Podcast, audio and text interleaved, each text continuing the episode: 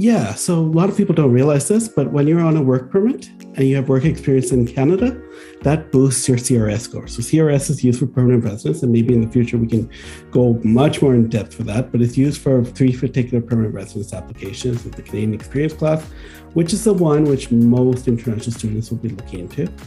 The federal skilled worker program. Some students might actually already qualify for this if they have 1 year work experience outside of Canada. Or the federal skilled trades. Very few international students fall into that one. So it's the top 2 there. Welcome back, listeners, to College Cast. I'm your host, Trevor Potts.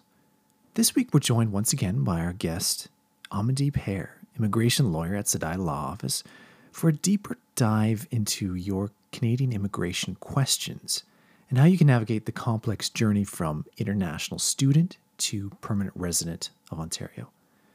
So it's a great conversation, so let's not waste any more time and dive right into our conversation with Amandeep Hare. Welcome back, listeners, to another episode of College Cast. This week, we're lucky to invite back to the podcast Amandeep Hare, immigration lawyer at Sedai Law Office, for a deeper conversation on permits, compliance. We're going to kind of explore some things that we didn't get to talk about last time. So thanks very much, Amandeep, for taking the time to join us again. We're happy to have you back on the College Cast. No problem. Happy to be here. Perfect. Like we were discussing a little bit earlier, I think it would be nice to just cover a couple things as a refresher for those who want to touch up on basic immigration concepts. So last time we discussed types of visas, but I think more importantly, we're looking at permits when it comes to international students, what they want. Permits for temporary residence, so work and study permits. So maybe you could just give us a quick refresher on the differences between the work and study permits. Sure. We'll look at visas as well, because I think there's some confusion about what a visa is and what a permit is. So let's begin there, actually. So I think a lot of people, what they'll say is like, well, I have a work visa or I have a study visa. And usually as immigration lawyers, we cringe a little when we hear that. And the reason for that is a visa is actually a very specific type of document. It's a travel document. So it allows you to actually come into Canada and actually sort of live here. Now, not everyone from every single country needs a visa. Americans are an obvious example of people who don't. Whereas people from India, China, they generally need a visa to travel to Canada. So that's all a visa is. So you don't actually get a work visa in Canada or a study visa in Canada. In some other countries you do, but in Canada, we don't do it like that. In Canada, if you're a foreign national, who doesn't have permanent residence or Canadian citizenship, and you come to Canada, you need to actually have a permit to do specific things. So if you want to work in Canada, you obviously need a work permit. If you want to study in Canada, with a few exceptions, you need a study permit. So 2 different things. Just keep that in mind when you do apply, that a visa and a permit are 2 different things. So, yeah. Yeah, I think that's a good thing to distinguish, because there's an assumption if you're not in the immigration realm and when it comes to immigration law that they're interchangeable terms. But I bet if anyone wants to see how that's not the case, if you bring it up in front of an immigration lawyer, you'll see a cringe, I'm sure. So I guess one of the most relevant things when it comes to work permits, I think a lot of people have in their minds the post-graduation work permit and the kind of importance of looking into that and understanding how you apply. And I wonder if we can go a little bit deeper into the post-grad work permit and kind of your insights into applications and how you navigate it. Of course, yeah. So what a post-graduation work permit is, it sounds exactly like what it is. Once you graduate from school, you get a work permit. Now, it's not every single school. It's 2 types of schools specifically. Any publicly funded designated learning institution, which is an institution IRCC has recognized to accept international students, or a privately funded designated learning institution that can grant degrees. Now, here's the good news for all your listeners. All the colleges which are a member of the Ontario College Student Alliance are publicly funded schools, and therefore they qualify for that post-graduation work permit. All they need to do is complete their degrees and they'll get a post-graduation work permit. How long? It'll depend on the particular length of their program. So for example, if your program's 8 months in length, you get an 8-month post-graduation work permit. If it's 1 year, you get a 1-year post-graduation work permit, so on and so forth until you hit 2 years. 2 is the magic number. If you get 2 years program completed, or you get 2 programs about that length, you get a 3-year post-graduation work permit.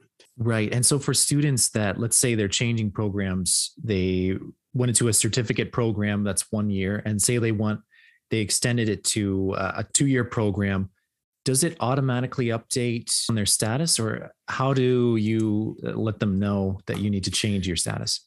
Yeah. Well, first thing you have to do is if you change schools, you have to tell IRCC right away that you're studying in your school. So your study permit will actually let you study at any designated learning institution across Ontario, actually across Canada, as I could fairly say, but you need to let IRCC know. And what you do is you go into your My CIC portal and change. But if you're only changing programs, don't worry about it. Part 2 to all this is when you do get it, and if you want to apply for a post-graduation work permit, what they want to see is what does your school say at the end. So if your school says you graduated, great, they'll look at it and go, okay, 2 years was the length of your program, or you did 2 programs, 2 years in length, great, we'll give you a 3-year post-graduation work permit. Now, there's a few other things that you have to keep in mind, which is compliance throughout your studies. So one of the requirements is that throughout your program, you must maintain full-time student status or part-time student status. But to get a post-graduation work permit, at all times, you must maintain full-time student status. That's determined by your school. If at any point in time you fall to part-time, you lose your qualification for a post-graduation work permit. Right. I think that's a clear distinction to make. Keep in mind that I know in conversations we've had with students and with student leaders, there's a lot of students will do a part-time job, and there's a temptation to shift your studies, particularly now it's so flexible, to shift your studies towards a part-time model. But keeping in mind that you can't do that if you want to continue on with your application for the post-grad work permit. Yeah. And I mean, I see this all the time where students had 1 semester, maybe they were having a bad time. I know mental health is an issue. One of the things which can come up is, you know what, maybe that semester they went part-time, but nobody told them.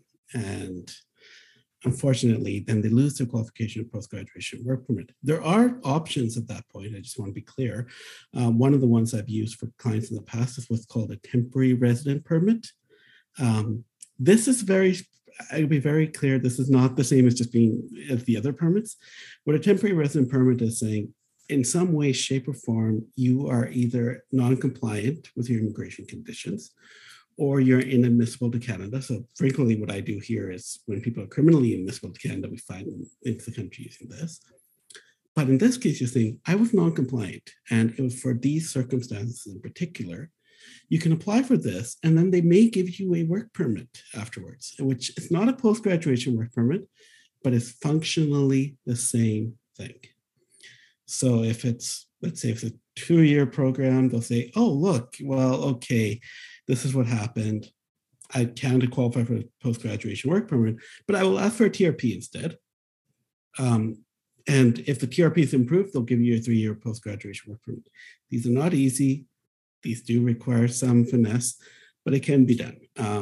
So if you do find yourself thinking, oh God, everything's broken, it might be a good time to talk to somebody and get some help getting that TRP instead.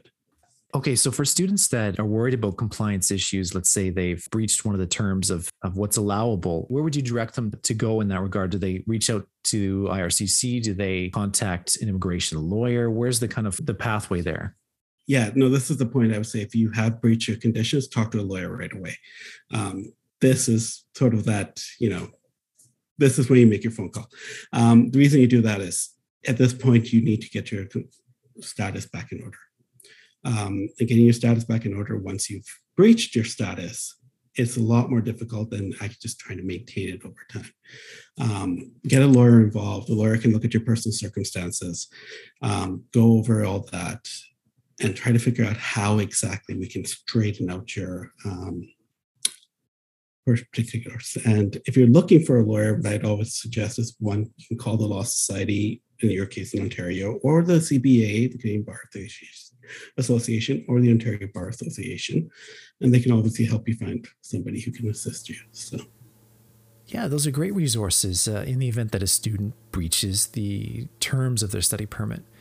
Because if I remember last time when we discussed this, violations can include a lot more than what we normally consider as severe crimes, right? Like examples such as driving under the influence.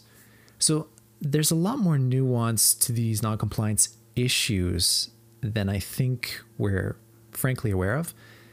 And, you know, Amandeep, I wonder if you could talk more about these non-compliance issues. Yeah, so what we're talking about there specifically is what's called criminal inadmissibility.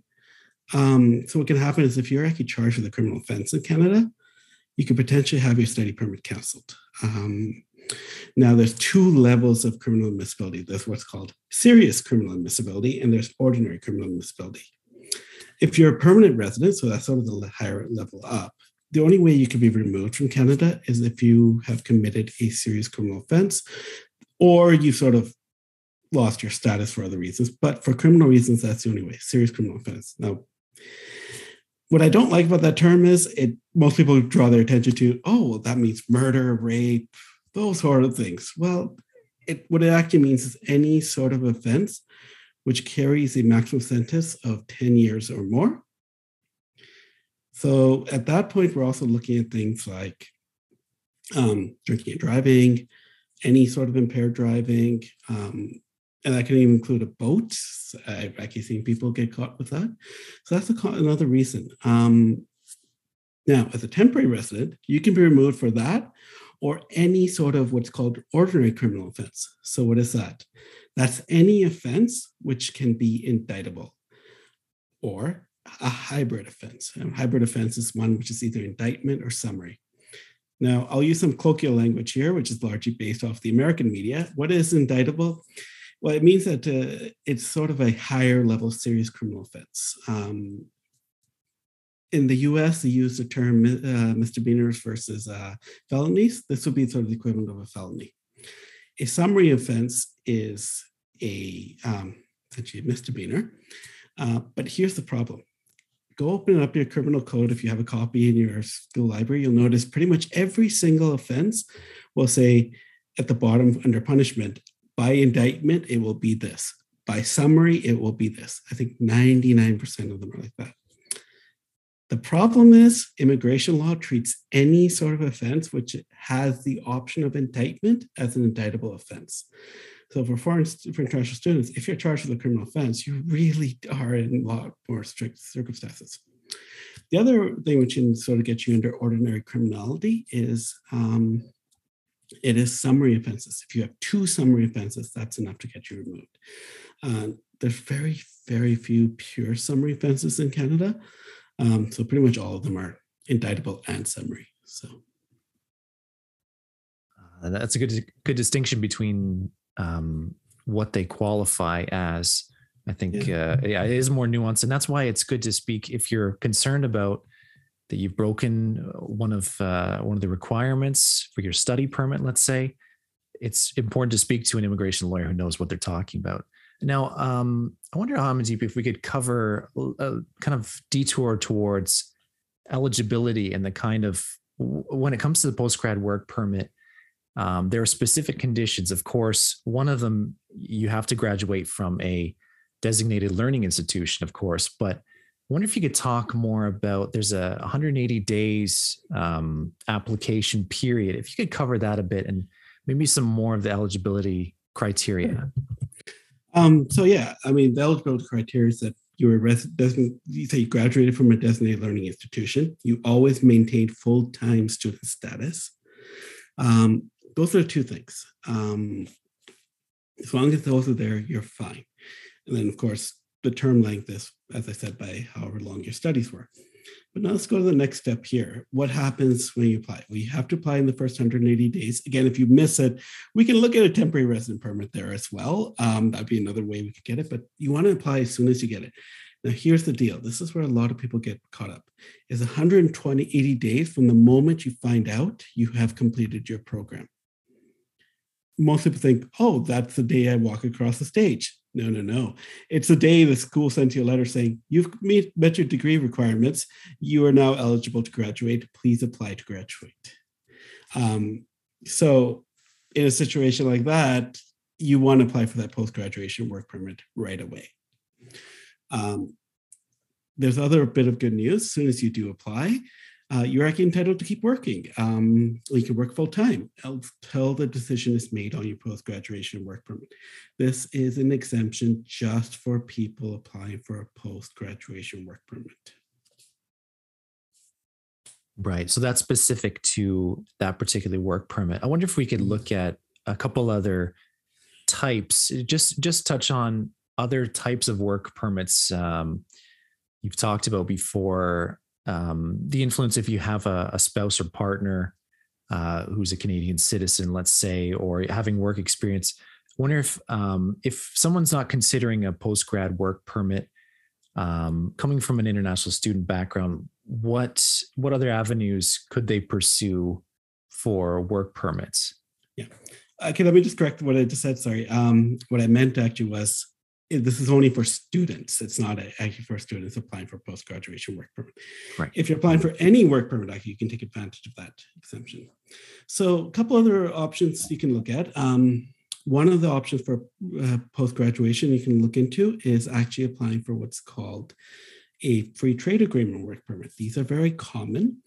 Canada actually has some really good free trade agreements with other countries, particularly in the Americas. The US, Chile, Mexico come in mind, where if you've graduated from a program and you actually work in a profession, you can get what's called a professional free trade agreement work permit. So good example is under the Canada-US-Mexico Free Trade Agreement, or as it's formerly called NAFTA. There is the Canada-US-Mexico free trade agreement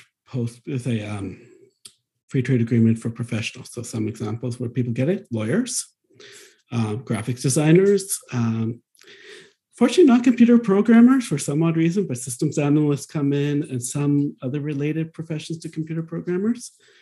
Engineers can get them. And there's a whole list. And the general requirements for this work permit, and it's a similar one in Chile, is that you need to have a job offer in that profession, and you need to meet the minimum education requirements. Now, for a lot of the more traditional professions, like being a lawyer, you need a university degree. But many, like a graphics designer, you just need to have a college diploma and some work experience. And that could have been gained while you were a student, that could have been gained back in your home country, but typically you want to have a diploma and some work experience. Or you can also get a degree and then you don't need the work experience. Actually, you know what? That ties in really well. We had a question from one of our respondents, one of our students, Demindu Singheth. Demindu, he asked, is it a requirement for international students to be employed in the field that they studied? So I think he's speaking in particular, looking towards integrating into Ontario in the workforce and maybe looking at a different career field than he's currently studying? Yeah, so let's look into that. I'm assuming this means for the post-graduation work permit, and the answer is no. You don't need to specifically go into the particular field that you studied. That being said, there is one thing you have to keep in mind. I mean, I'm going to be honest, most international students want to become permanent residents down the road. One of the things to keep in mind is this. Generally speaking, for most of the immigration programs in Canada, you want to have what's called skilled work experience. So you don't have to necessarily go into your particular field, but your experience should be skilled. So this could be, and the way it's defined is this. It's under the National Occupation Classification System, or NOC, 0, A, or B. So these are skill levels 0, A, or B. 0 is managerial. So a lot of people, they can take advantage of, let's say they're a manager, even like at a Tim Hortons, if they're the manager, not the supervisor, but manager of a Tim Hortons, for example, I could take advantage of this. So I can see a lot of people take advantage of that. But you could also be a manager at an office. You could be a manager anywhere. As long as it's managerial, you can qualify under that. A is skilled professionals. So the ones which obviously come up are doctors, lawyers, accountants. They generally fit into the skilled level, but there are others which follow in there. Again, this would be something you want to look at your job duties. You look it up there. The other one you want to look into is skilled trades, NOC. So these are things like graphics designers come up. Those areas will fall into NOCB. As long as you're in one of those three, no problem, you qualify. If you're anything below, so C and D, you don't. There's usually special immigration programs for you, but people who are on the post-graduation work permit try to get some work experience there. And the reason is nearly every immigration program will want at least 1 year work experience at that level. That's a good distinction, yeah. And particularly a lot of students are looking at those specific careers and how they relate to employability later on. Mm-hmm. Now, I guess we can transition a little bit and look a little more deeply at, so you're in a career that fits into one of these categories, the OA or B categories. So you fit into one of these categories, you're able to secure a position after work, and you're looking to apply to the post-grad work permit program. We did talk last time a little bit about the CRS, the scoring system, and what you can do in particular for increasing your score. I wonder if we could look at that a little bit more and talk about things that students may not necessarily look to that can benefit them and with their CRS. Yeah, so a lot of people don't realize this, but when you're on a work permit and you have work experience in Canada, that boosts your CRS score. So CRS is used for permanent residents, and maybe in the future we can go much more in depth for that, but it's used for three particular permanent residence applications of the Canadian experience class, which is the one which most international students will be looking into. The federal skilled worker program. Some students might actually already qualify for this if they have 1 year work experience outside of Canada. Or the federal skilled trades. Very few international students fall into that one. So it's the top two there.